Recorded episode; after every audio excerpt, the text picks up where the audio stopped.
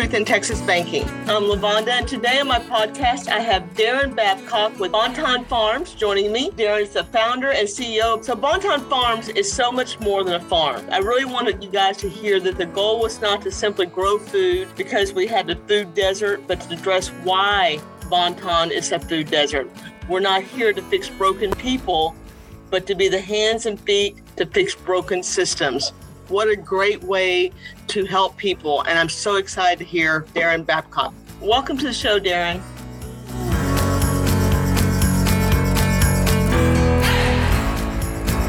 So today on the podcast, and I have Darren Babcock with me. And Darren, I want to talk to you a little bit about Bonton Farms and where did the name Bonton come from, and really tell me why you set out to do a business there in that area. Well, it's a fascinating story. Before our community had a name. We're a community that was established not long after Emancipation Proclamation by newly freed Black slaves trying to find a place to live in Dallas where they wouldn't be harassed or hurt or harmed or, or worse. And a lot of those communities in our city happen to be built along the Trinity River. The oldest historical freedmen's community is a community called Joppy, which is just on the other side of the Trinity River from us. Right. And if you if you can imagine back then, I, I think about this a lot and I can't get my mind around it. What it must have been like to have suffered like that and to learn that you're now free, but to not be able to go live where anything was already built or established. Amazing. Um, and so a lot of these communities were established along the Trinity River. And what followed that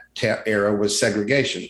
Okay. And so a lot of what are now inner city communities, but back then mostly um, newly established communities of, of Black families trying to build a life for themselves, mm-hmm. uh, where a lot of small businesses started because they weren't allowed to they weren't allowed to go eat at our restaurants or shop in our stores or to go to our hospitals or banks or anything. And so there was a bit of prosperity that happened in those difficult times. And some of those families in Dallas started trying to build or buy houses closer to white white communities. And as they did that, those those houses that were bought were bombed. Okay. And the part of our part of town started being referred to as Bomb Town. And it wasn't long after that that Ray Charles and other musicians playing at the first his first gig at the Woodman's Lodge, that's about two and a half miles from our neighborhood. And there was a commercial district in Bonton that had gambling shacks and brothels and things on it. Uh-huh. When people would finish listening to music, they would take the dirt road to to our community. And people just kind of changed the name from Bombtown, which was obviously had a negative part of our history,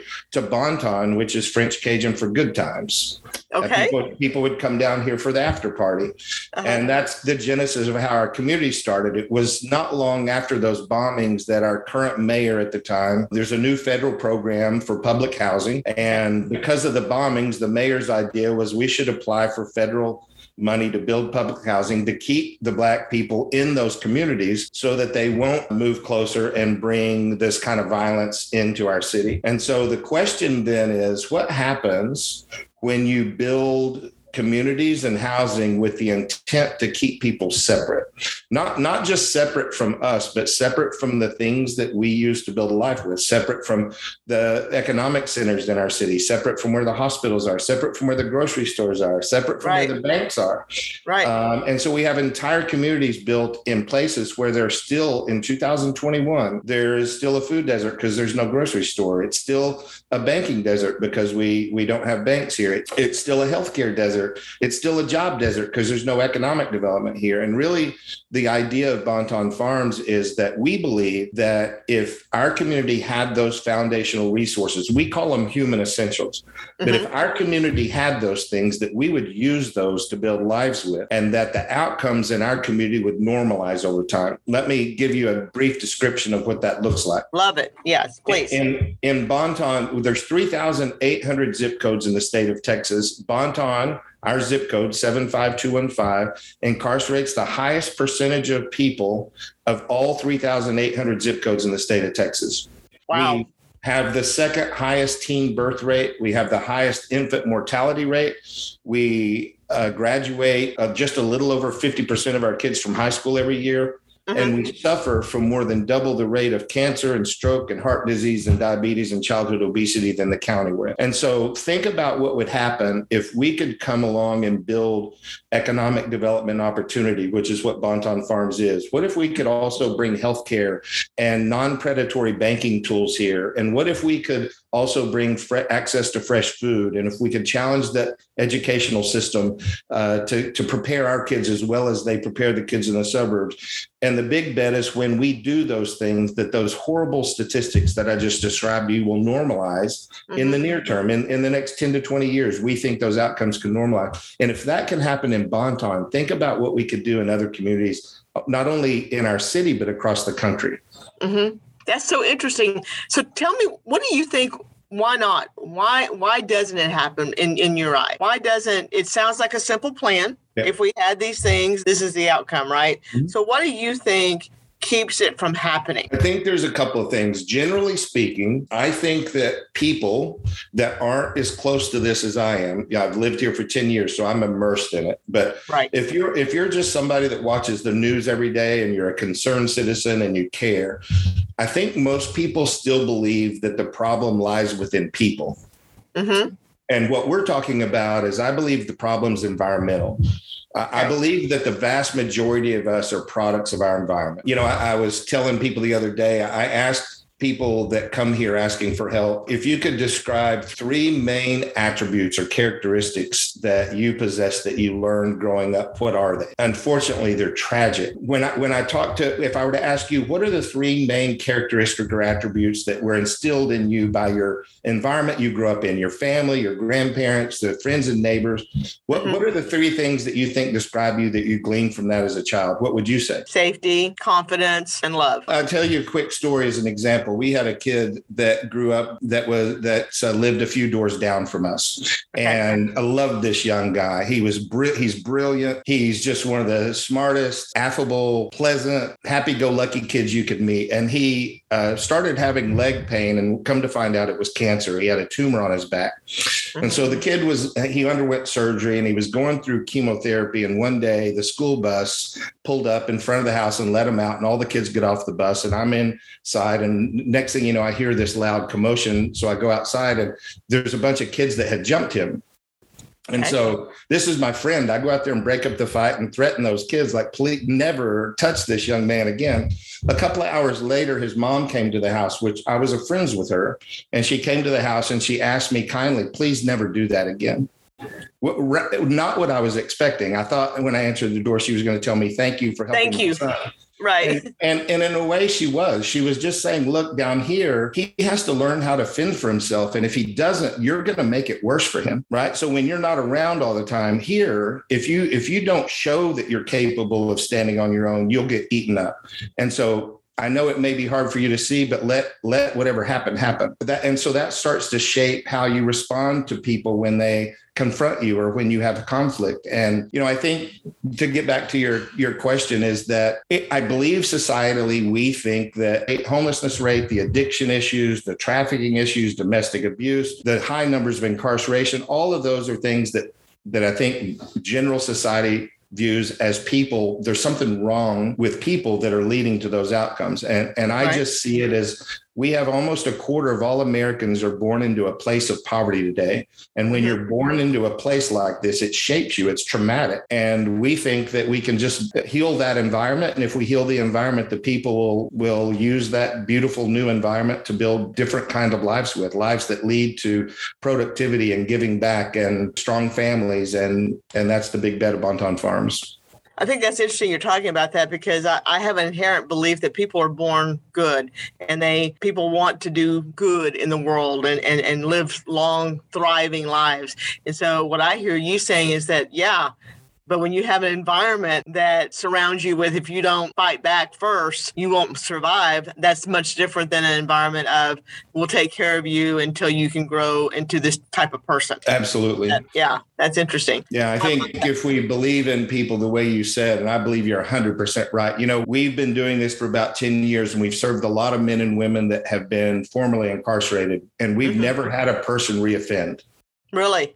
And when I say that, most people's response is, wow, that's amazing. And I was like, no, really, that should be normal because I've because prison sucks. I, have ne- I've never met somebody that wanted to go back to prison.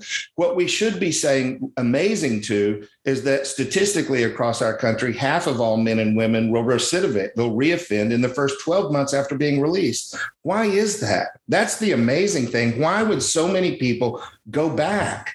To some place that's so bad. You know, I'm not sure I've ever listened to it that way because that's interesting. It's like, why would you want to go back to what I'm going to use that everyone looks at and goes, that's got to be hell. That, well, and, and, and the answer is they don't.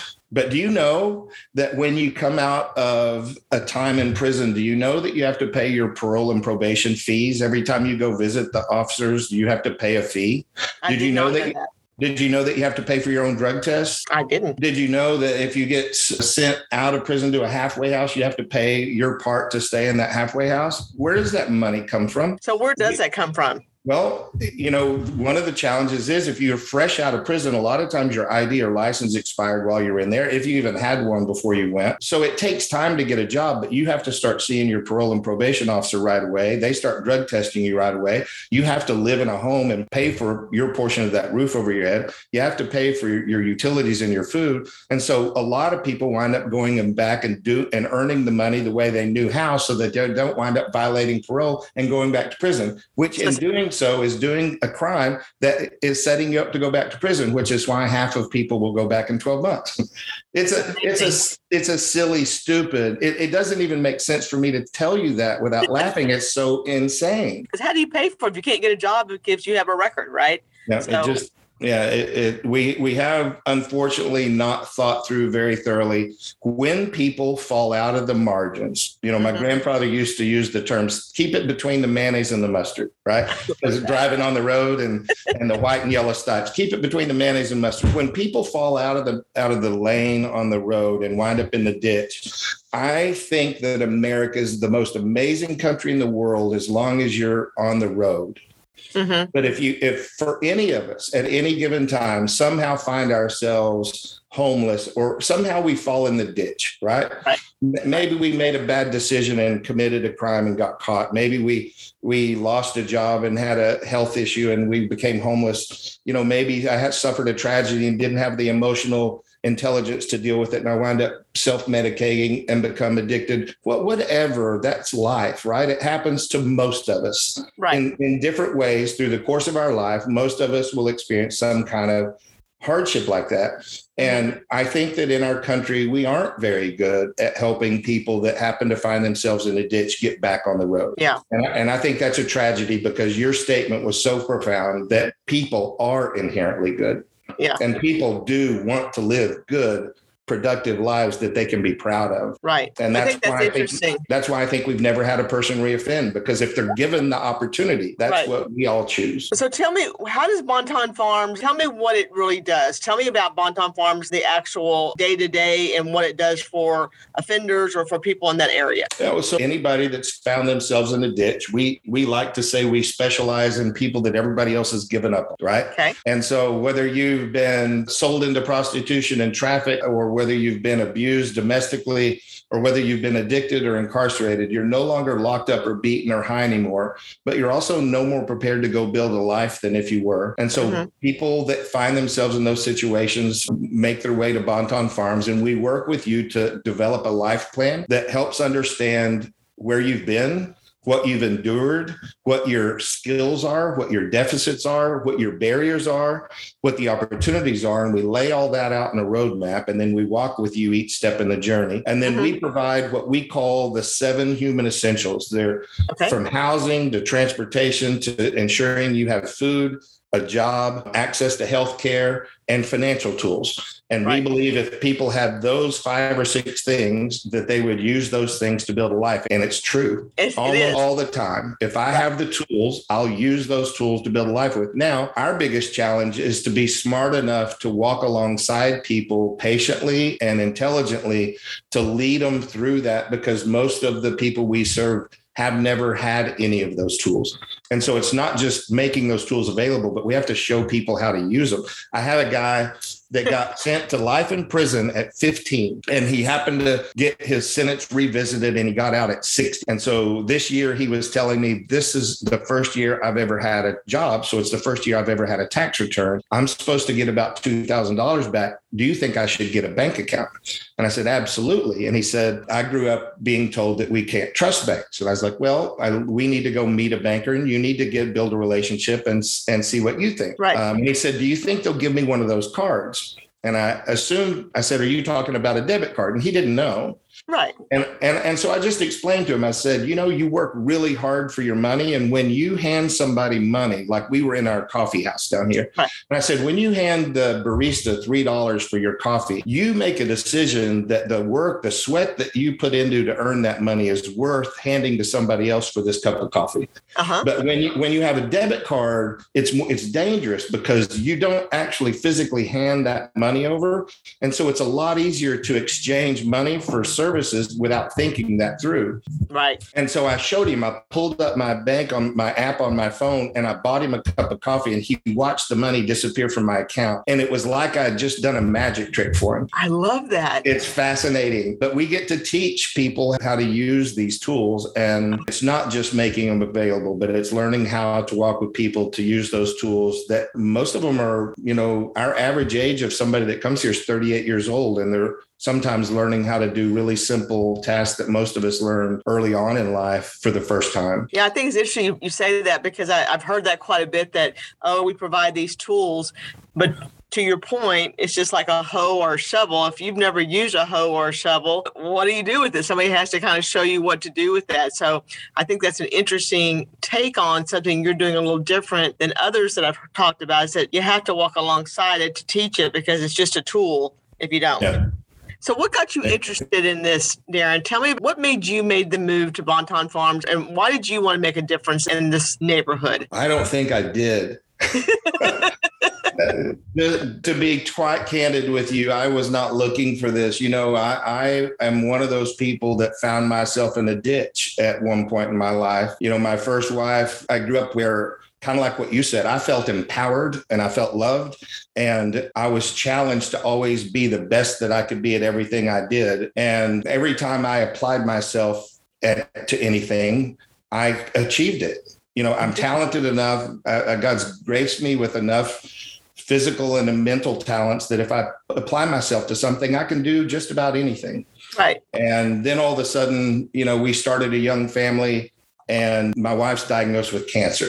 Mm-hmm. Well, first thing I faced that I have no, I, I, would have done anything. I'd applied all of my gifts to be able to help her, and I, I, I was absolutely powerless.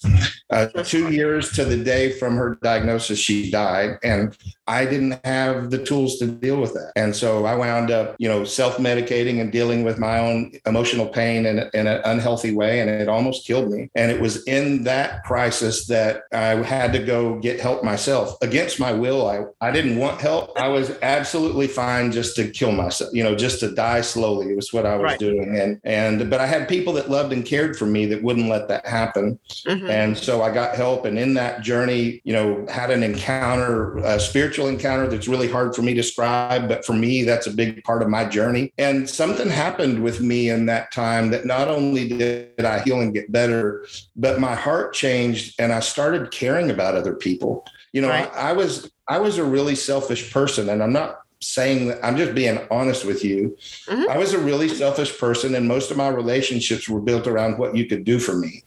And okay. coming out of that encounter, my heart changed. Mm-hmm. Don't know how to describe it. I just, uh, from that point forward, I have had a deep concern for other people. And so one day uh, I was having coffee with a friend of mine, and he invited me to this community of Bonton to meet with some guys that they were meeting with that were coming home from prison and trying not to go back. And I came down and couldn't leave. Amazing. Yeah. I don't know if it's, you know, I don't know the right words for this exactly, but when God put you in a plan for you that you didn't know about. Yeah. And as long as you'll listen, which is not always the easy thing to do, right? Well, and sometimes, a lot of it's because sometimes he'll tell you things you don't want to hear. I, I didn't want to hear, hey, leave, sell your house and leave your career and move to the inner city and give your life to people that before now you didn't you didn't even know or have a concern about their plight. And now their plight is my plight and their community is my community and and we do this journey together. It's the greatest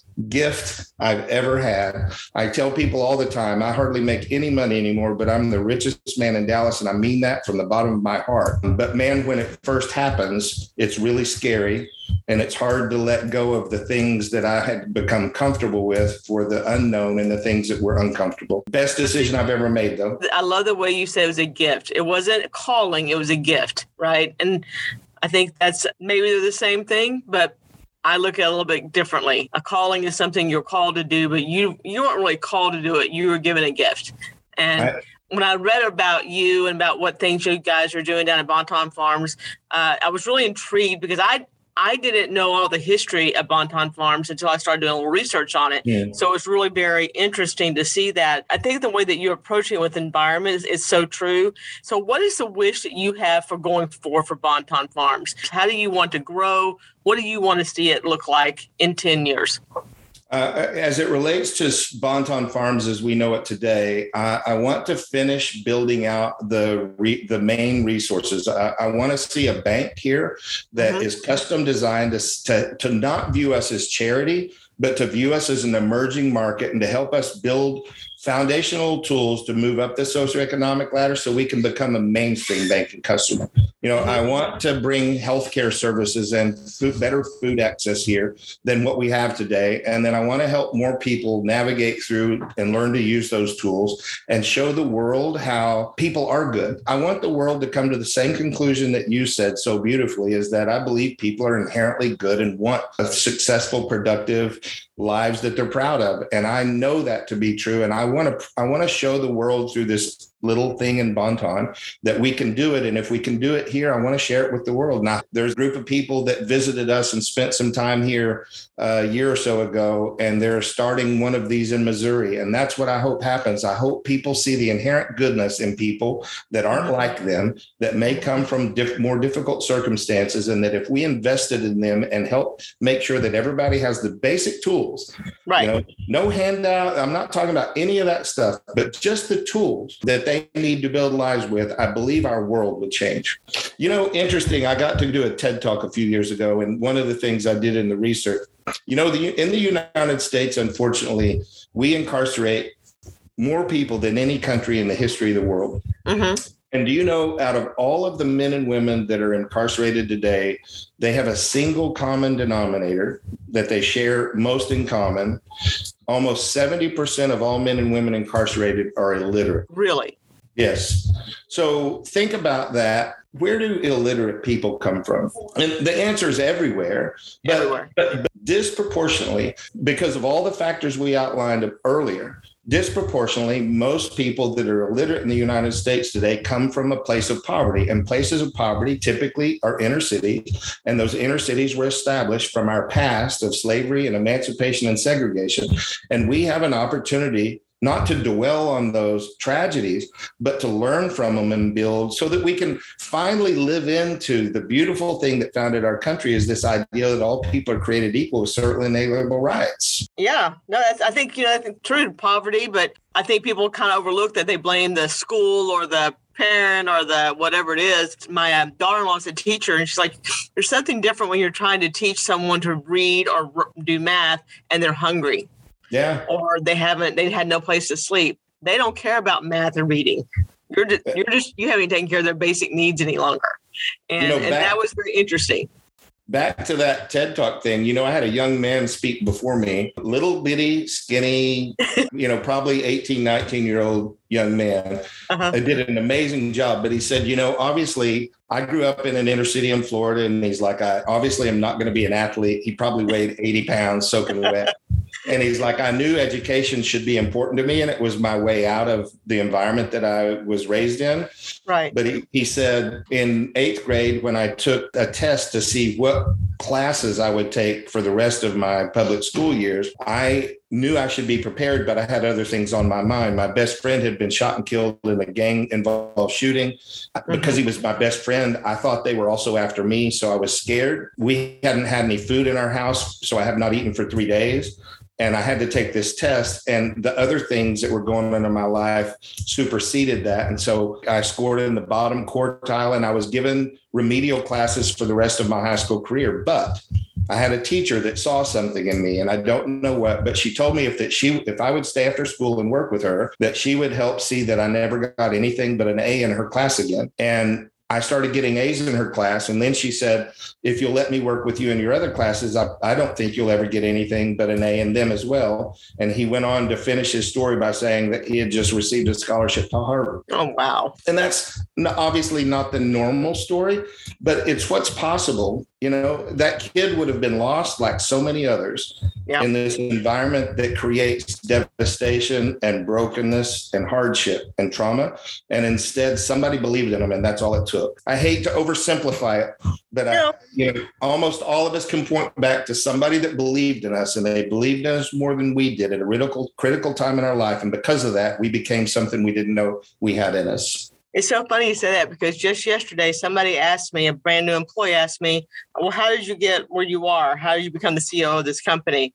And I said, you know, really someone walked alongside me and guided me. Um, yep. It wasn't because I was the smartest or I had the best education or anything like that, but someone walked alongside me and gave me feedback when I was doing great and feedback when I wasn't doing great, quite frankly. But they yeah. didn't just tell me what to do, they walked alongside me. So I think even for people who, you know, that's true of most of us, if we'll walk alongside people, it's amazing what people can do.